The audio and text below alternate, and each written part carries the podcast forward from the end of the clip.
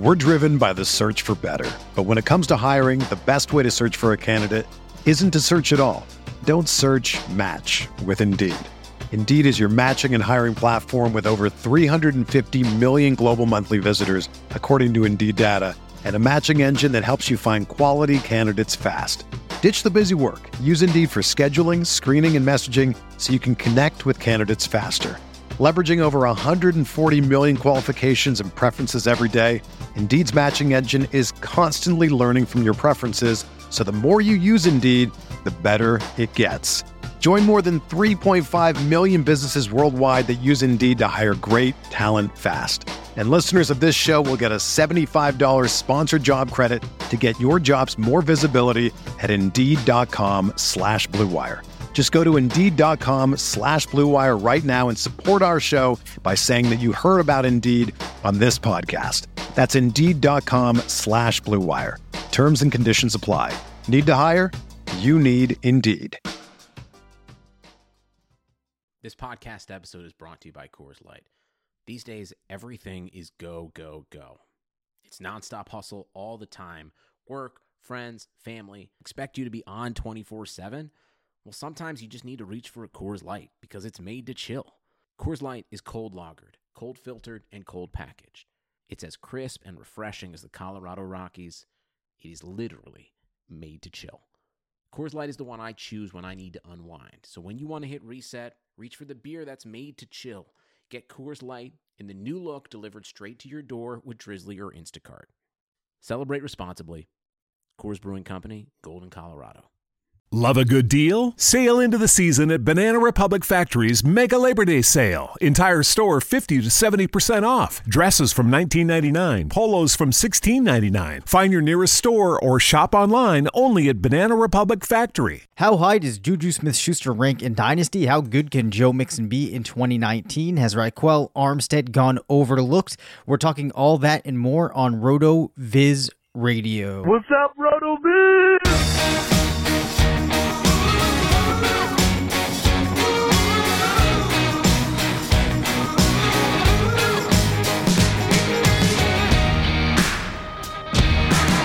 Hi, everyone. Welcome on into RotoViz Radio, brought to you by the FFPC. I'm Dave Caban, Senior Fantasy Analyst at RotoViz. I am joined, as always, by Matthew Freedman, the Editor in Chief of Fantasy Labs, part of the Action Network. Now, last week, I had said at the top of the show, and the little intro, that we'd talk about James Conner's or James Conner's long term dynasty value. I completely forgot to do that, as pointed out to me by a number of people. Uh, but before we get into that, let's mourn the AAF, Matt. How have you recovered from this this blow? I guess you know I, I have to imagine that you're pretty disappointed. Uh, yeah, I mean it. Yeah, it's disappointing. Um, this was the first Sunday, this past Sunday, uh, in months in which we hadn't had any football. Uh, and the AAF uh, I thought was fairly exploitable um, for betting, like relative to other other like kind of known markets, just because the league was so new. Um, so yeah, it's uh, it's something I will miss. At the same time, um, I'm kind of ready for football just to be done. Um, so I don't know. I mean, the biggest thing is uh, it looked like I was going to be on the the winning side of some futures. Um, yeah. So that would have been nice, but uh, oh well. You know, it's too too bad for all the players uh, who had their jobs pulled away from them unceremoniously. Yeah, I mean that does really stink because there were a number of players uh, starting to build some buzz for themselves, and I think you know you have a lot of these guys. They've been just doing so much work did the whole process, you know, of everything in their life that they had to do to get back into playing. And so I'm sure, you know, it's a huge bummer for them. I guess, though, for those of us that are uh, covering football, now granted, I didn't really have to do anything on the AAF side, it does kind of alleviate some schedules and allow us to focus fully on the NFL. So, you know, that that's probably a good thing. To the question that I forgot to ask last week, uh, and let's take this from a dynasty perspective. But where do you more or less rank James Conner? Um, do you view him as a top 20 dynasty type of player right now? We're going to be rolling out our RV rankings this week, uh, retweaked for 2019, and we currently have him at 19 in our composite dynasty ranking. Yeah, I think that's that's in the ballpark where I am. I have him 26. Um, there are a lot of things to like about him. He is 24 years old this year. Uh, so there's still uh, a number of years left in which he could be good. He's in a good offense. Um, I think even without Antonio Brown, that offense will continue to be good. Um, he is a good pass catching back, uh, especially for someone of his size. Um, so yeah, I think there's a lot to like about him. Yeah, I actually have him at 11, which is probably pretty high. I think I was one of the higher rankers Yeah, that that, is- we have on him. That is And- pretty high. I mean, it's uh, it's fair. Can you talk a little bit more about uh like who you have him ranked ahead of uh in terms of other running backs and then uh why you like him so much? Yeah, so I actually have him ahead of Melvin Gordon, um, which Yeah. I, I think. So you know, he's ahead of Melvin Gordon, he's ahead of Joe Mixon, he's ahead of Dalvin Cook, um, and then the younger players. I actually have him ahead of Nick Chubb, um, who I'm higher on than than a, than a lot of people. We're going to talk about Nick Chubb in a minute, but for me. uh, And it's kind of odd when you're doing so. We're going like 240 players deep, and it's very hard to apply the same criteria to every player when you're doing that many rankings. Now, yes, you should try to be as consistent as you can, but with some players, I think that their short term prospects are so solid that I'm okay with moving them ahead of other players that I might feel better about long term. So, though there might be players that I have behind James Conner, like, um, uh, you know, there's probably and I don't have my rankings open, but there's there's some receivers, even some running backs, maybe like Nick Chubb, who I like their their long term prospects better than James Conner. I think you know it's very likely that Conner only has a two year window, but I think this two year window is going to be so solid that it allows me to prioritize him more than the other players. When you look at what he did last season, what the running backs in Pittsburgh have done, um, not just Le'Veon Bell, we've talked about this a number of times on the show before, but how every running back, and this includes players such as Stevan Ridley, that have had a chance to be the mainstay, the lead back in that Pittsburgh offense, they've all been fantastic. Um, there's been so many RB1 weekly finishes. James Conner was fantastic last year. As you said, he's going to be involved in the passing game. With Antonio Brown gone, I think other receivers are going to step up, but it's possible that he picks up a few more receptions per game than he did last season. I think that he has the talent, as he showed last year, to fill into that role. And really, in the short term, even with AB leaving, I feel pretty good about that offense. So it's really a matter of this uh, me believing that the next two years are so valuable, uh, which is why I have him up so high. As I make you know other passes through, adjusting for some things as the as the summer approaches, maybe he'll move down a couple of spots, but I do feel really good about him. Yeah, I think that's fair. Um, you so I'm assuming you have him ranked higher than um, Le'Veon Bell. Yeah, I do. I do. And Yeah. I think that um, which player do I believe is more talented? I definitely believe that Le'Veon Bell is more talented, although I do think that James Conner is a pretty darn talented back in his own right. But as we've seen time and again, your situation can be more important than talent. And I think making that change to that New York offense could give Bell some trouble. He's coming off of a season like last year where he didn't play. And I think that with the with the amount of usage that Bell has seen at this point in his career, you know, there's only a couple of seasons left of real elite production, I would imagine. So, you know, I'm kind of framing that thought in the context of 2019. But like I said, with Conner, I'm viewing it in a pretty small window, and I think with Bell, I would be as well. Yeah, I th- I think that's fair. Um, I have Bell ranked higher, um, but I think he will still be. I don't know. I think he's still going to be fairly productive at least this year. He's still only 27. Um, the sample is really small, but guys who have taken a year off, um, kind of voluntarily or you know suspended or whatever, but for non-injury reasons, uh, guys who have taken a year off then come back, uh, they've typically done okay, um, at least for a year or two. So I don't know. I'm I'm interested in, in Bell a little bit more than uh, than Conner, but Conner, uh, yeah, I think is easily a top 30 guy. Uh, and you know, ar- arguably top 20. I, I don't have a problem with him being in the top 20. Yeah, and I think that kind of there was a break in my rankings where Conner fell out of the real top elite level guys where you're going to have Christian McCaffrey and Saquon Barkley players like that and then there's there's maybe like 10 12 15 guys that I feel all find themselves kind of in the same range Conner was one of those guys um that I, you know, there's definitely a lot of disparity in our rankings. Although I think the, you know, probably where you are was the higher end of what I saw for him. Um, moving along, though, we ended up with Juju at number four overall in Dynasty, Antonio Brown at number 26. I'm going to give you an opportunity to talk about this Juju Antonio Brown dynamic with a little bit of a, uh, you know, some words being exchanged on Twitter between the two. Yeah, uh, and it's even uh, spilled into Instagram, so it's you know multi uh, social media transgressions. um, it's yeah. So I have from a dynasty perspective, I have Juju at eight, um, but I don't have a problem. I mean, four. God, that does feel really high. But uh, I imagine that um, the Rotovisors are probably higher on wide receivers as a whole um, than I am, which is so I'm imagining like so at the top I have Saquon Barkley, Ezekiel Elliott, Todd Gurley. I'm imagining Rotoviz probably has more wide receivers uh, in the top three, which would result, I think, in, in Juju being pushed up more.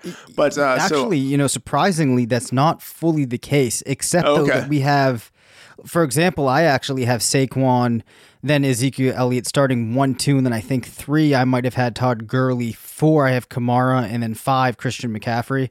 Or no, actually, McCaffrey fell further down to mine. I actually think I had him at nine, but we did have a couple of people that feel so good about him. For example, Blair Andrews has him at one.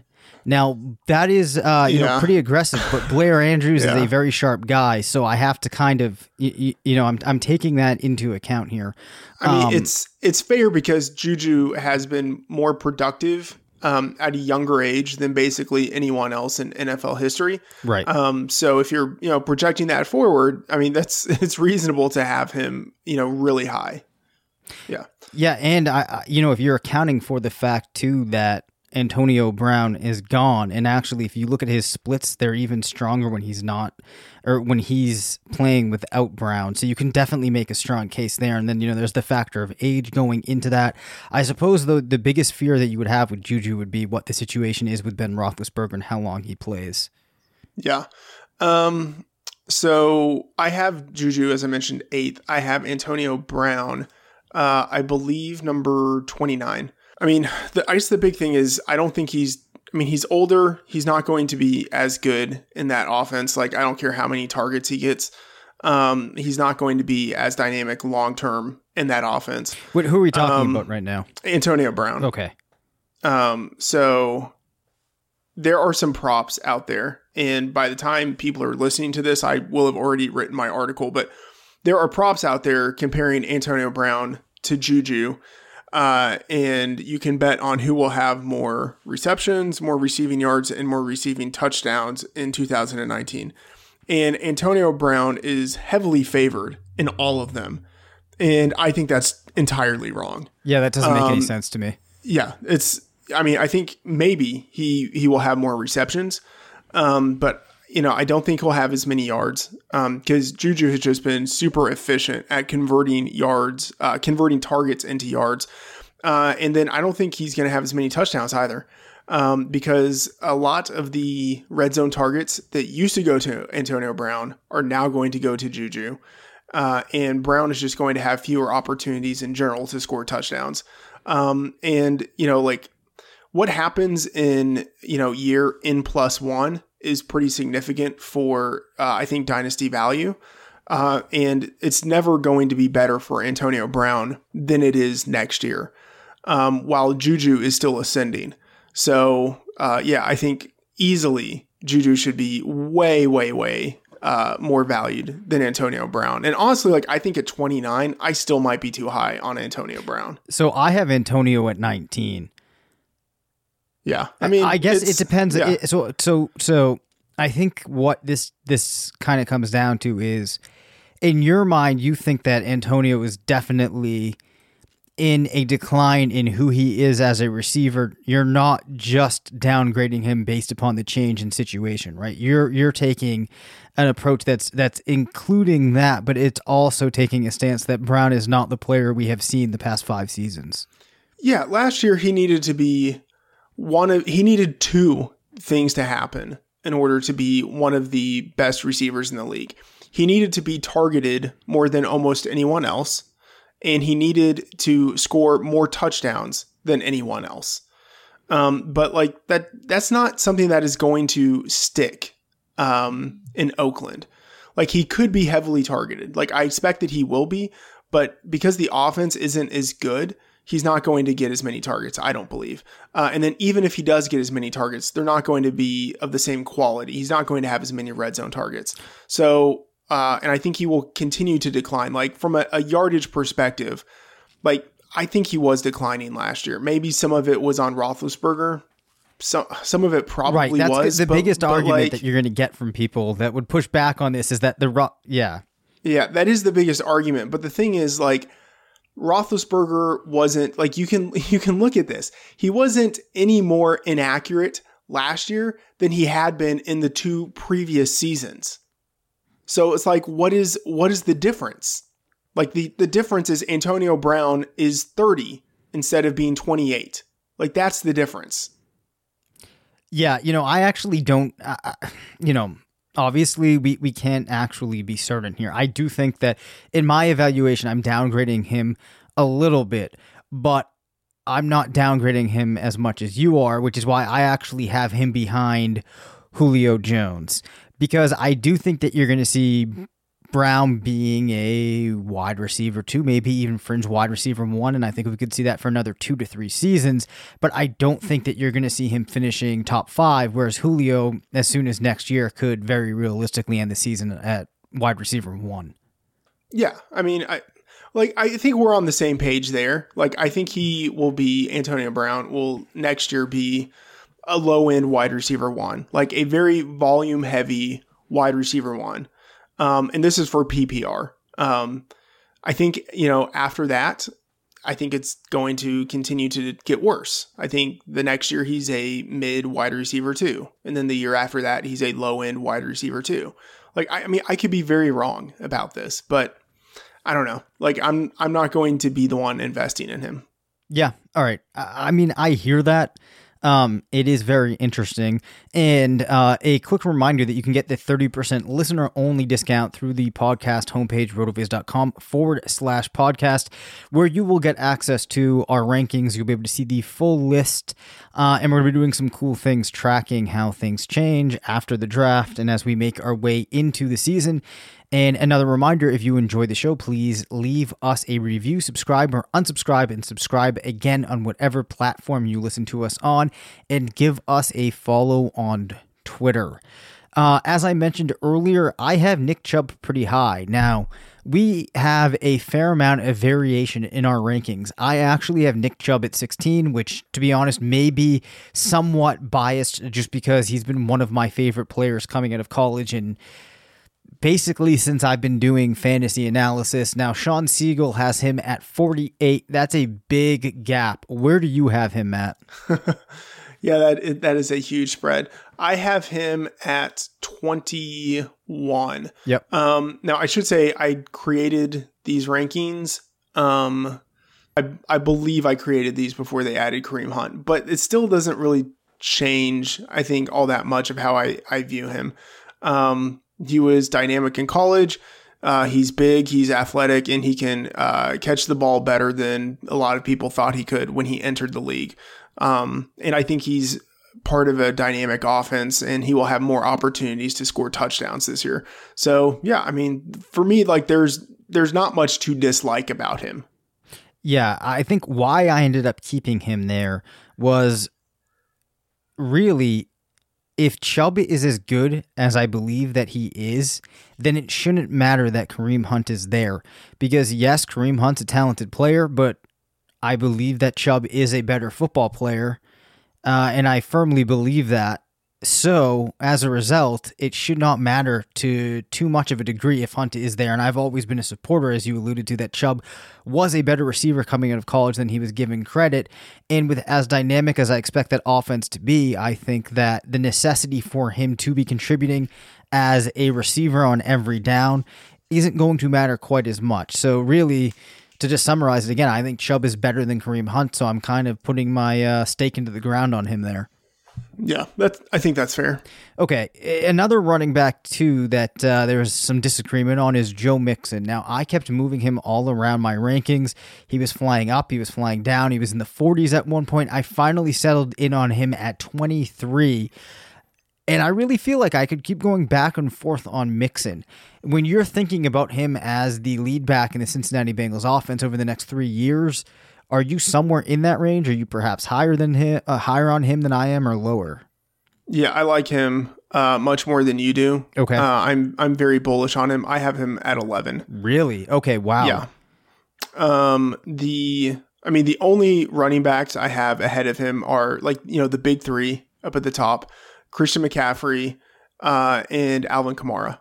Um, okay. I have Le'Veon Bell right behind him and Melvin Gordon a little bit after that, just to kind of give a sense of the rankings. Um, so Mixon is just going to be 23. Um, he was productive in college. He's big. He's athletic. He can catch the ball. Um, I think it doesn't really bother me that he's not in that great of an offense. And I think the offense could improve, by the way. Yep. Um, I would actually expect it to be I, I don't expect it to be any worse than it was last year. And I think there's there's the possibility it could be better um, now that uh, a new head coach is in town.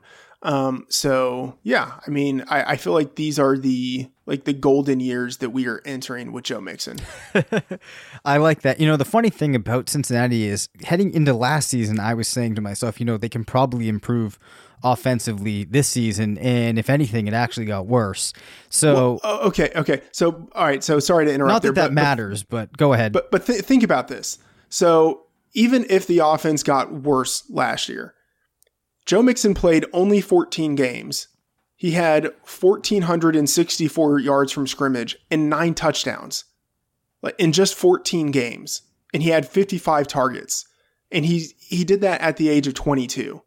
Now, even if the offense stays the same, I think Mixon gets better this year. Like I think he will be better at 23 than he was at 22. I you know, I think he could play 16 games. You know, 14 seems like a decent projection, but um, I, I think there is significant room for upside here. Yeah, I, I certainly think that's the case. And, and you know, this is one of those things that we talk about it. There's fewer things that I can think of for Mixon that are going to prevent him from justifying his ranking than Nick Chubb, for example. Um, so I, I, definitely get you slating him in there at 11. Uh, this is one of the reasons why I'm excited to finalize pulling everybody's rankings all together to get a sense of really where was I very high or very low. Because I think when you, you have six people ranking things, you know, it's going to stand out if I'm very far off on players. And I would say to people listening too, what might be a good thing to do is think about where you value guys so you kind of get your personal opinion, then compare them to what we have and see if you're very far off, way too high on a player, way too low on a player. It doesn't mean that you're wrong, but it means that you might want to go back and think about if there's something that you're missing or something that you're not considering heavily enough. Yeah. Uh, who are the six guys doing the rankings? So we have for Dynasty, uh, let me just open that up. We have Blair Andrews, Curtis Patrick, me, John Lipinski, Shawn, and TJ Calkins. Cool. cool. So sounds like a good group. Yeah, definitely. So we're really excited about that. We're gonna have that coming out this week. We're gonna have redraft rankings coming out and Devy rankings. Um, so we've been working aggressively over the last week to make sure everybody gets their, you know, final set all out, and we're gonna be updating them pretty routinely and uh, you know trying to make everybody aware of when there's changes or if there's any breaking news on particular players, how that impacts where we have them in our rankings. Moving along, I wanted to talk about some lesser hyped prospects uh, tonight, guys that we haven't talked about on the show yet. One player that is particularly interesting is Ryquell Armstead from Temple And the reason being is he actually had the strongest speed score of any running back in this year's class, which admittedly was a very weak class in the speed score metric. Now, as we talked about a couple episodes ago, speed score is one of the most important things you can look at for a running back. Armstead put up a 112, which again was the best in the class. So he played at Temple, as I said. Uh, in his career, put up 2,812 yards with 34 rushing touchdowns. Saw limited action as a freshman, but in his final three seasons, uh, went over 150 attempts each season. Not necessarily that strong of a receiver, but he really was the mainstay in the backfield for Temple, especially last season, if not the most important player in the offense, went over 1,000 yards. 13 touchdowns. Yards per carry, though, only at 4.9 are pretty low for a college player. If you look at the rest of his athletic profile, uh, 70th, 70th percentile bench press, which unfortunately doesn't matter too much. His agility is at the 50th percentile not the best explosion numbers. Uh, do you think that people are overlooking him? He ranks in at 15th in the Rotoviz Scouting Index, which again is basically just a conglomerate of what the film watchers are seeing. Perhaps those metrics move him up for you, Matt. Um, he's this probably isn't that great of a comparison, Yep. but he makes me think of like a smaller Michael Turner. Um, in that like, I mean, he's he's big, like he's he's a bruiser, like he's you know 5'11", 220 pounds, and he is athletic in that he ran a a 4.45 40 time. Like that is that is good. Like he has good speed for a guy of his size, which you know obviously is what is being captured in speed score. Um, I mean, and also he reminds me of Turner in that like he's not a receiving back at all. Yeah. Like he just he does not have that as part of his skill set. Um and I think he's a little bit like Turner um just in terms of like well, like like the way he would be used but then also like he was decently dominant within his offense. Um, he missed three of the uh, of the games for Temple this year. So if you if you factored those games out, uh, you would see that like he, I mean, when he was on the field as a senior, like he was getting the ball a lot um, relative to the other backs in his offense. So like there there are some things to like about him. That said, like he has no draft hype, like just absolutely none. Like no like no one is talking about him as even like I don't know a fourth or a fifth rounder. Like I I would be amazed. Well, I don't. I'm like I could see him at at the highest being drafted in the fifth round, but I think he's more of like a sixth or seventh rounder or like an undrafted free agent. So I, I don't know. Like if he sticks on a roster, he's someone I'm going to be interested in just because of his athleticism and um the way that he did accumulate or like hoard production as a senior. but I don't I don't like that he doesn't catch the ball. And like I'm not going to be all that interested in holding on to a guy who has no draft capital invested in him. Yeah, you know, I think the tricky thing with a player like this too is I'd like to get excited about him. Um, and some of that is just because of I guess this being a weaker running back class than we would have seen uh, at points before, right? Yeah. So like I mean, so so I have I have a theory on this. Sorry, to, sorry to interrupt. Yeah, it's fine. Again, um, I think that um, like we're just going to be excited about guys each year because it's just like it's that time of the year. The draft is almost here. Um, like I've I don't know, like having done this for a number of years, like I now just sort of like I guess I'm a little jaded. Like I know that I shouldn't care so much about most of these guys Right. going through the process because very few of them end up having, you know, significant careers. Um, so I don't know. Like this just looks like a guy where I look at the numbers and I'm like, oh yeah, he could be that like five percenter, maybe even like three percenter who isn't going to enter the NFL with high draft capital, but could end up, um, you know, making an impact. But most likely he's just going to be someone who a year from now I don't remember. Absolutely. And I, what I was going to say was, I think the reason that you can't get excited about a player like this is because his path to playing time is very hard to find. Even if he does make a roster, it's not like a team is going to be in a spot where they need a pass catching running back that they can put into a very specific situation. You know, how often is a team like, okay, you know, we need to we need to find a bruiser that we can bring in right now. Let's go to that seventh round draft pick, that undrafted Yeah. free agent. You know, where some of these players that we've seen that are able to come out of the out of the woodwork, if you're not paying attention, it's because they have that receiving skill set or something that's a little bit more unique than being a bruiser.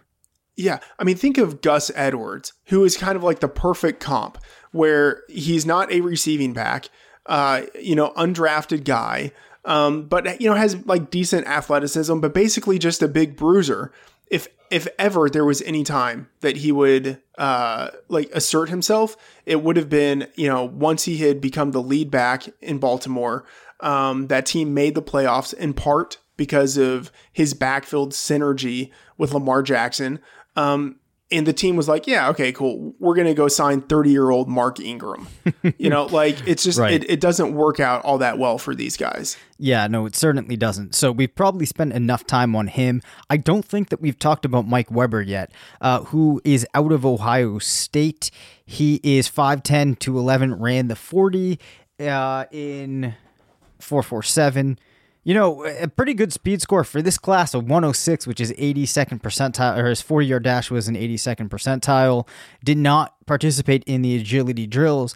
As a receiver, had 54 recs uh, in a three year career, 21 last season, one touchdown, 112 receiving yards. So there's a little bit of ability there. I don't believe I've heard people claiming that he's going to be any type of receiving specialist. Uh, went over 1,000 yards as a freshman, failed to do so in the seasons after that, did put up nine touchdowns um, in his freshman season, 10 in his sophomore season, and the highest market share that he did get of rushing yards was 49% in his junior season, which was his last in the NFL. Did have 48% of running back touchdowns in 2017. So this isn't the strongest profile, uh, but I think that if you're trying to come up with a case for him, there's enough there you could kind of make it. I would like to have seen a little bit more production, though, especially for a player that started off um, pretty hot as a freshman, but didn't really keep that pace going. Yeah. I mean, he's a, um, I don't know, I think he's like a fourth rounder at best. Um, as a freshman, even when he was, you know, the lead back, he still wasn't really even like the lead rusher for um for the Buckeyes. That was JT Barrett. Uh, and then he was also like uh, losing a significant number of touches to Curtis Samuel, uh, who was playing that like Percy Right. Harvin hybrid running back wide receiver role. Uh, and then, you know, for the past two seasons after that, even though you would assume that just because he had been the lead back the season previously, he would be the lead back going forward. Uh, he had the job stolen by J.K. Dobbins, who is, you know, like much more of an NFL caliber player than he is. So uh, I don't know. I mean, I'm not going to be excited about him. Like if, if a team drafts him in the third round, like I'm going to be paying attention. But he's a guy who is I don't know, like always a timeshare back.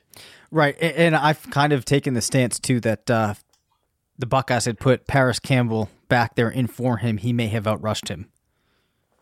That is uh, that's insulting, but perhaps accurate. Yeah, and th- we'll move on to um, a player that I actually think that a much stronger case can be made for. Uh, those were just two guys I wanted to try to hit as many players as we can before the draft. But now Bryce Love, a 200 pound back out of Stanford. What is he? Five nine. yeah, five nine, five ten, five nine, like five that. ten, around two hundred. But he was um, a very big name coming off of 2017, a season in which he rushed for 2,118 yards, 19 touchdowns, eight yards a carry, 80% of the rushing yards for Stanford. And as a receiver, um, did not have a tremendous involvement until uh, on 10 games last year. He put up 20 recs for a lot of people, he was really, really high in their Devy rankings. Unfortunately, suffered a major injury last year. I'm not even sure that he's going to be able to play at all in the coming season. Isn't that uh, correct? Yeah, I mean, he tore his ACL. I should say, like, he reportedly tore his ACL, although there's been, like, very, it's weird. Yeah. There's been very little uh, like reporting on this, but uh, reportedly tore his ACL in his last college game. Um, so, like, if that's the case, um, it's it's not impossible that he plays as a rookie, but it's really easy to see uh, why a team would just let him Yeah. sit uh, as a rookie. And like he had been dealing with uh, ankle and like knee injuries uh, throughout the season before he tore his ACL. Um, so it's yeah, it it's a difficult situation for him. Like I think he should have come out after his junior year. Um, he was awesome, as you mentioned, uh, as a junior. Didn't do much as a receiver, and I, I think there was the hope that he would develop as a receiver um, as a senior. And I, I think he, I think he has that skill set. Um, like if you see him play, like he looks like the type of guy who should be good or could be good as a receiver. Um, so I, I don't know. He is someone who's interesting to me as like a, um, like I think he will be drafted round three, maybe round four. But like if he had been healthy, he would have been a round two guy last year. Right. So uh, that's why he's still he's still intriguing to me, and he's still, I believe, just 22. Yeah, so th- this is, I think, is one of the better opportunities that you're going to have to get a player that could be a very good talent um, at a probably reduced rate in some dynasty leagues. I think it's going to be easy for him to keep Yeah. because there's not going to be that that uh, urgency for that immediate impact. Yeah, I mean, if you think of, you think if he had come out after the 2017 season, He might have been number one over. I mean, it's possible. Well, maybe not last Um, yeah, season, but yeah, I mean, he, yeah, he might have been like literally, he might have been the number one pick uh, in rookie drafts. You know, I, I think top five easily. well, probably not because I mean, we had Saquon Barkley last season, right? yeah, yeah. Which okay, like so it's not- funny how like Saquon. last season he was such a lock that we didn't even like consider him as part of the class. Yeah. Um yeah, so after after Saquon, but I mean he's you know, people talk about him as if he has like 4.3 speed. And like I think that is something that is like actually possible. Like I, I think he does have um I don't know, like Jamaal Charles type of potential. Um, so if you think, yeah, this is a guy who could have been a top five pick in rookie drafts last year, and now you can get him in the second round, like that's that's pretty significant value. And like, what what's the big difference? Basically, that he tore his ACL. Like that's I think that's the big difference. Right, which we've Um, learned now isn't for Isn't most that- guys yeah, it's, not, that big, of a deal. Yeah. yeah. So anyway, I think that Bryce Love of the players we're going to talk tonight is the one that I would be paying the most attention to. Uh, perhaps one of these receivers we're going to get to you really like. But before we get to wide receivers, I want to take a brief second to tell you about our good friends at the FFPC, the home of season long high stakes fantasy football. Well, it may be the off season for most people. It is definitely not for our listeners or the players over at the FFPC. If you're a diehard who's ready to draft now, the FFPC Best Ball Leagues are already open for the 2019 season with drafts forming daily starting at just $35.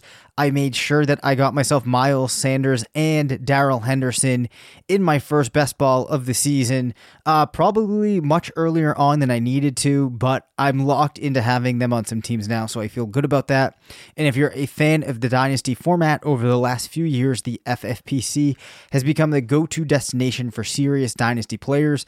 They have almost 300 active Dynasty leagues starting at $77 and even have a $5,000 entry Dynasty league. And the best part is not a single Dynasty league has folded in nine years. Limited orphan teams are available for purchase right now, and brand new startup Dynasty leagues will be opening shortly. Don't miss the FFPC experience. Go to myffpc.com and register now. That's myffpc.com, the home of season long high stakes fantasy football.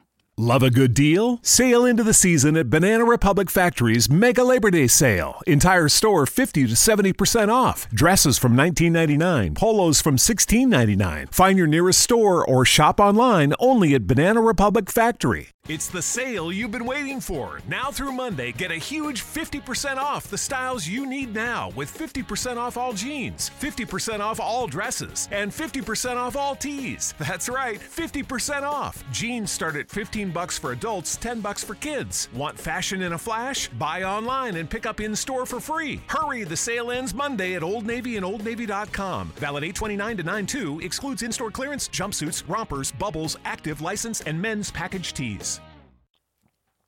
Okay, moving on to some lesser hyped wide receiver prospects.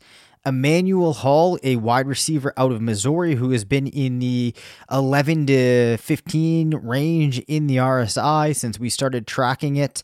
6'4, 201, ran the 40 at 439, which gives him a 66 freak score. That's a 92nd percent 40 yard dash. So if you're looking at just the measurables and a ridiculous vertical jump and broad jump that put him in the 99th percentile in both measures, this is a player who there's a lot to like in terms of the athletic profile. The overall production, though, not necessarily there. Uh, recorded his highest yardage total of 828 in his senior season. Good yards per reception, though, in the 24 range in his junior season, the 22 range in 2018. Not a prolific uh, touchdown scorer with 16 on his career. The market share numbers top out in the 30%. Uh, and really didn't become much of a contributor at Mizzou until his junior year, where again he only had uh, 33 receptions. So the college production not necessarily there, but the measurables are.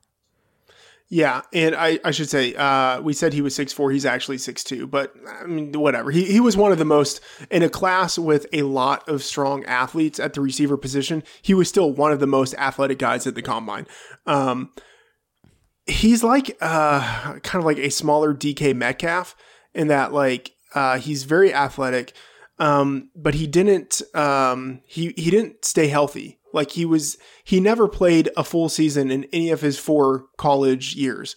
Um, played only eight games in 2016, 10 games in 2017, and eight games in 2018. Um, but you know, like having 828 yards in eight games, like that's pretty good uh, to do that as a senior. And as a junior, you know, 817 in 10 games with eight touchdowns, like that's pretty good when um, you're playing as the number two in your offense behind J'Mon Moore. Um, you know, who had back to back thousand yard campaigns. So, like, Emanuel Hall is someone who is intriguing. Um, I think a lot of it with him will be dependent on, uh, on you know like draft position Yep. in the team that takes him. Absolutely. You know, so so if he's like a, a third rounder and he's taken by a team that I like, then yeah, I'm I'm going to be very interested.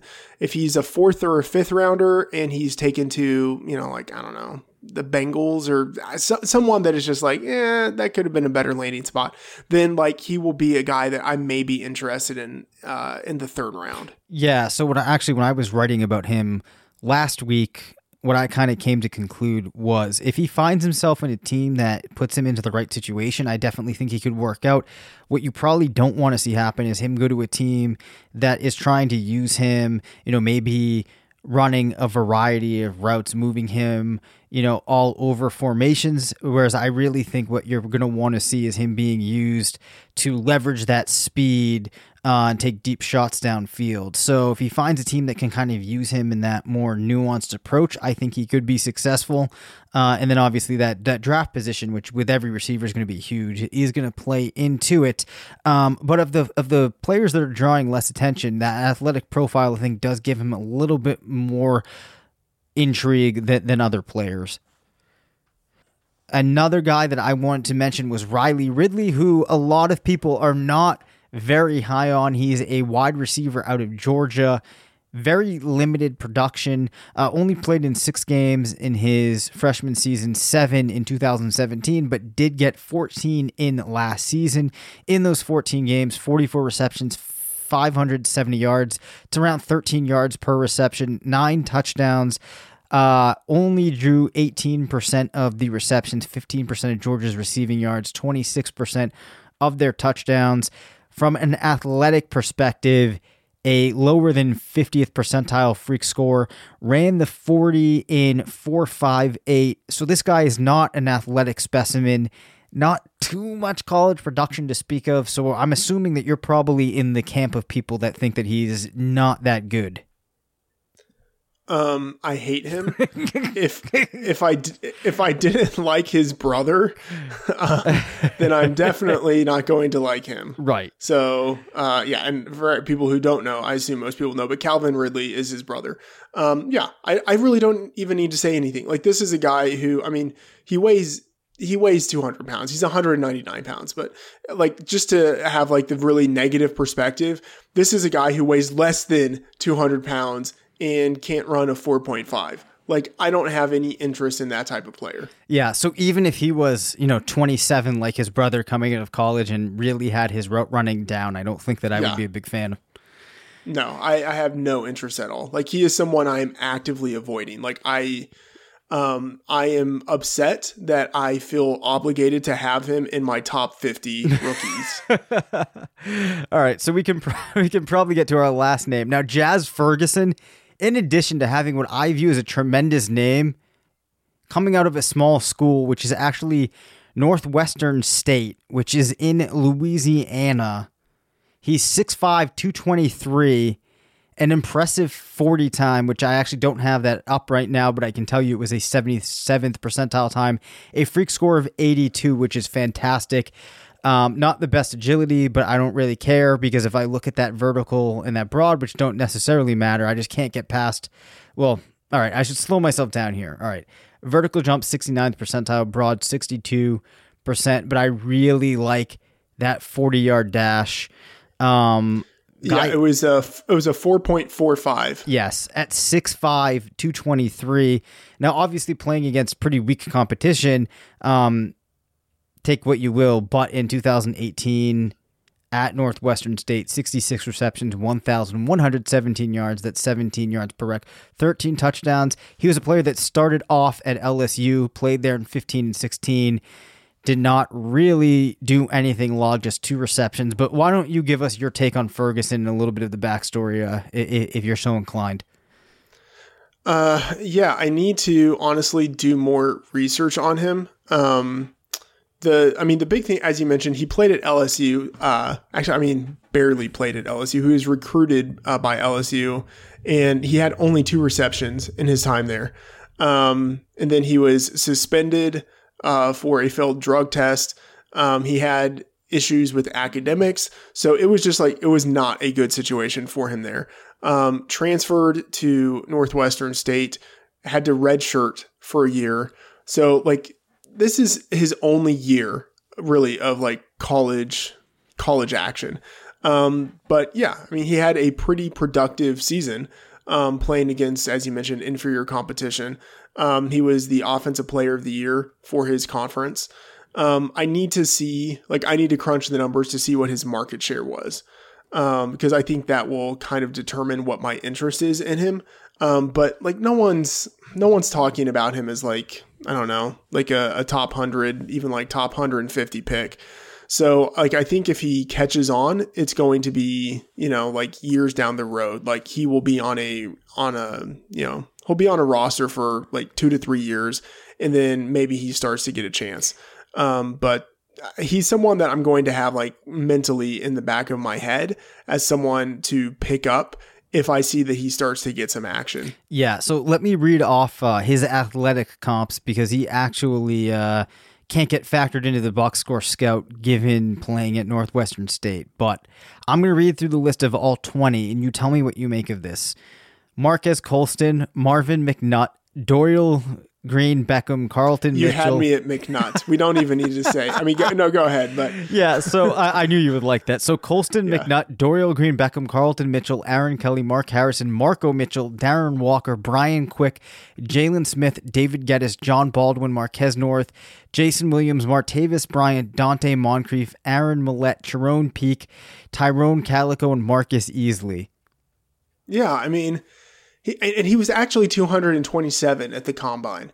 Like just guys who are that big who can run a 4.45 and who have um, I don't know, like he had over hundred yards receiving per game uh, his final season um, over a touchdown per game. Like guys who can do that, I'm going to be interested in them. But it's just a question of like he's not going to be drafted highly. So like I just have to like calibrate my expectations and know that I shouldn't be too excited about him. and if he manages to survive in the NFL for a couple of years, then he's someone I want to add like quietly on my roster. Cause at that point, like whoever drafted him will have dropped him by that point because they Right. would have been interested in the the new guy who's going to come. So like I just I have like a list.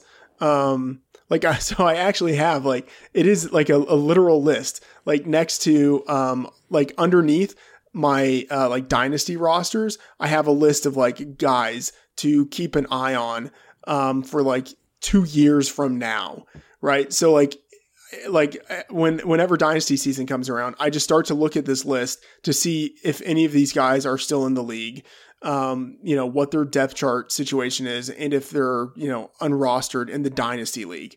Like he's going to end up on that list where i just like try not to think about him for a couple of years. And then if he's still in the league 2 years from now then i will probably put him on my roster Yeah, definitely a great candidate for that type of situation. Now, what stands out to me when you look at those athletic comparables, there's a lot of players that it was very easy to get excited about, but very few of them actually put together any sustained amount of production, with the exception of of Colston and I guess Martavis Bryant. That's a tough case because I think with him it was more of a off field um, element that that kind of depressed him from having a very solid career overall. And then Donte Moncrief, who it's been a little bit up and down, but when I look at that list, it actually makes me temper my expectations a little bit, especially considering the fact that he is from that small school and there's only so much we can read into what he achieved. Yeah, I mean, yeah, this this is tough for me because like he was a four star recruit, you know, like he was a four star recruit who was um, at LSU, and like they were just such a uh, man. I mean, they were so bad um, that I mean they just they lost so many of their players like who transferred to other schools like. Uh, oh, I can't remember his name. Uh, the other wide receiver who, uh, Trey Trey Quinn uh, who came out of SMU. Like he was a highly recruited guy who was at LSU. Uh, it didn't work out. Went to SMU and like led the nation in receptions his final season. Um, you know, like I, I don't like I don't want to give him credit for having that production at LSU, but like if you told me years ago that a four star recruit uh, who went to LSU and then you sort of let's say like I'm trying to think of the right way of phrasing this, but like four star recruit goes to LSU, uh, has a strong final season, uh, is an athletic freak. Do you want that guy? I'm going to say yes. Yeah, absolutely. Especially when you look at the, the, the height, the size in the 40, that's pretty much all you need to know. yeah. So, Jazz Ferguson, definitely a name to keep in mind, but I think, as Matt said, you don't necessarily need to draft him. So, this is one of those guys you're going to file away and hopefully remember later. Okay, before we close off, I have a fun question for you tonight, Matt. Yep. Let me think of exactly how I want to phrase this. Okay. Uh oh. You're going to be. y scientists are turning Matt Freedman into a new type of animal. You can take three attributes from any animal in the animal kingdom, with the exception of human being, and you can, you know, have scientists meld these together. And this is going to become this new animal. What are the three things? It can be either, you know, an attribute, um, really not sure. I'm just going to leave this open ended, and then if you break the rules, I'll tell you that you need to reframe your thought. Okay. Um, so to ask some follow up questions, Yep. it needs to be an earthbound animal, right? Well, I mean, I don't really know of many. What do you mean by earthbound?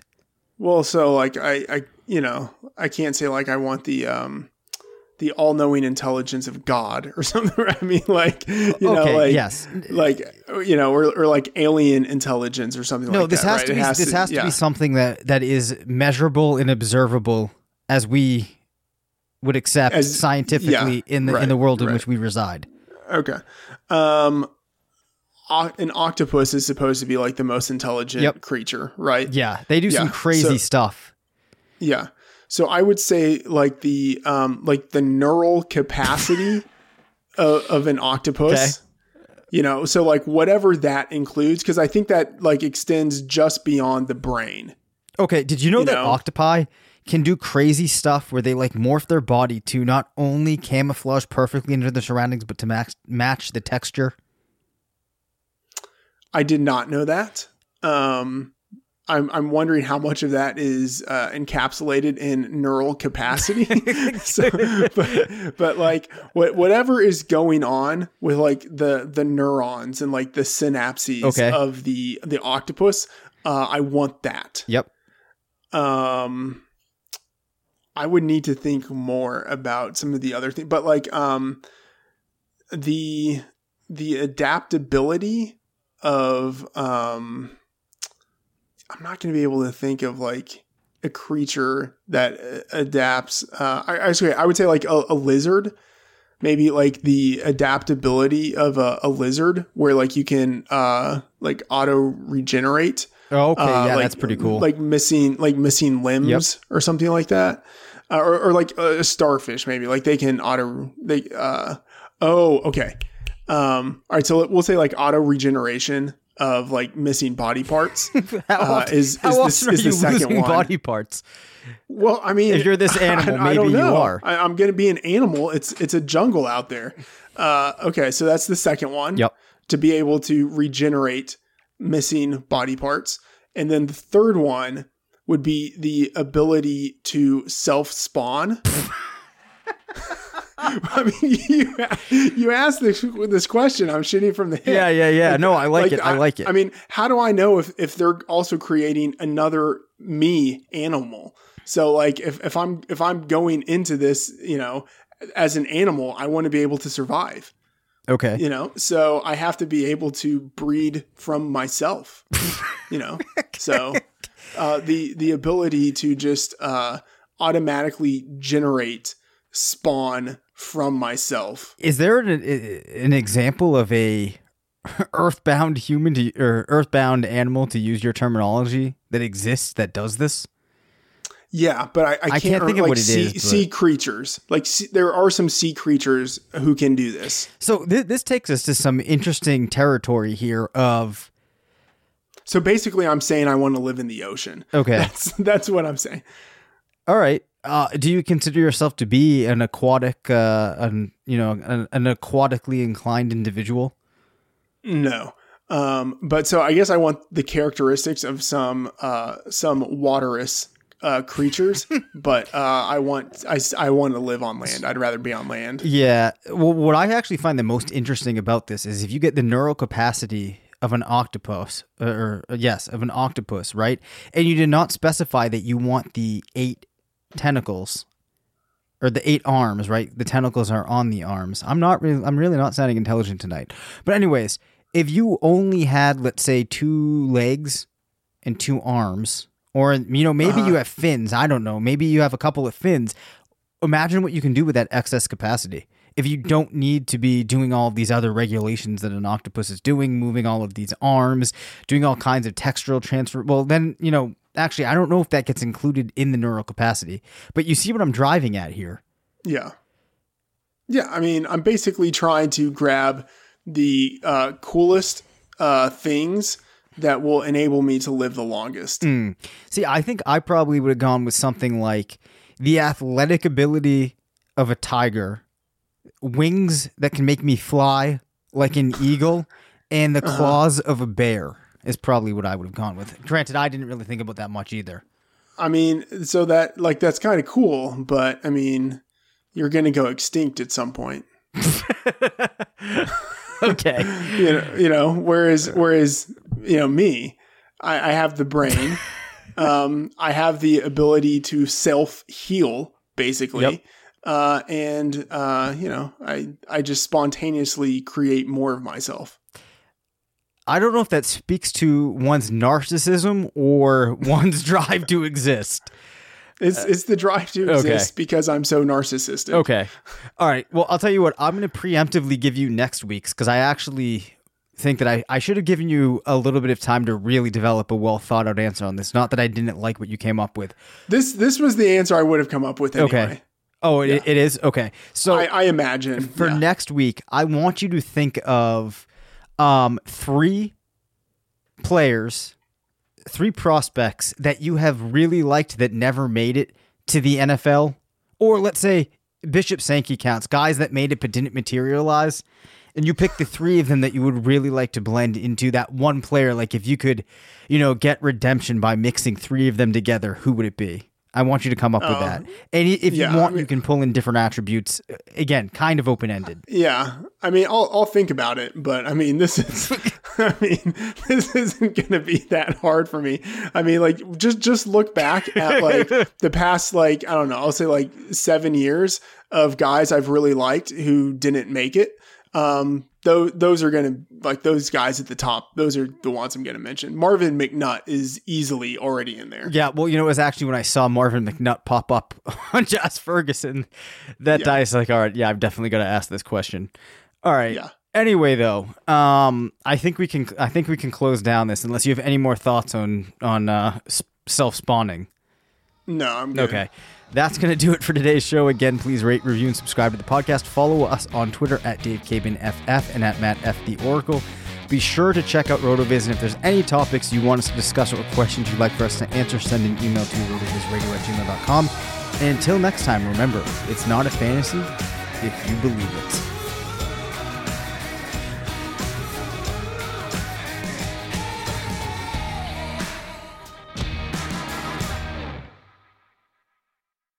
This episode is brought to you by Decoy Wines of Sonoma, California. As you gather with family and friends this summer, experience the best of wine country with Decoy by Duckhorn. Winemaker Tyson Wolf spends every vintage focused on harvesting grapes and crafting wines from the finest vineyards. Whether it's our flagship Cabernet or crisp and refreshing Rosé, Decoy has just the wine for your discerning taste. Ask for us at your local wine shop or visit decoywines.com slash celebrate to locate our wines near you. Whether you're firing up the grill, hosting an alfresco get-together, or enjoying the warm summer nights, let Decoy by Duckhorn elevate your occasion.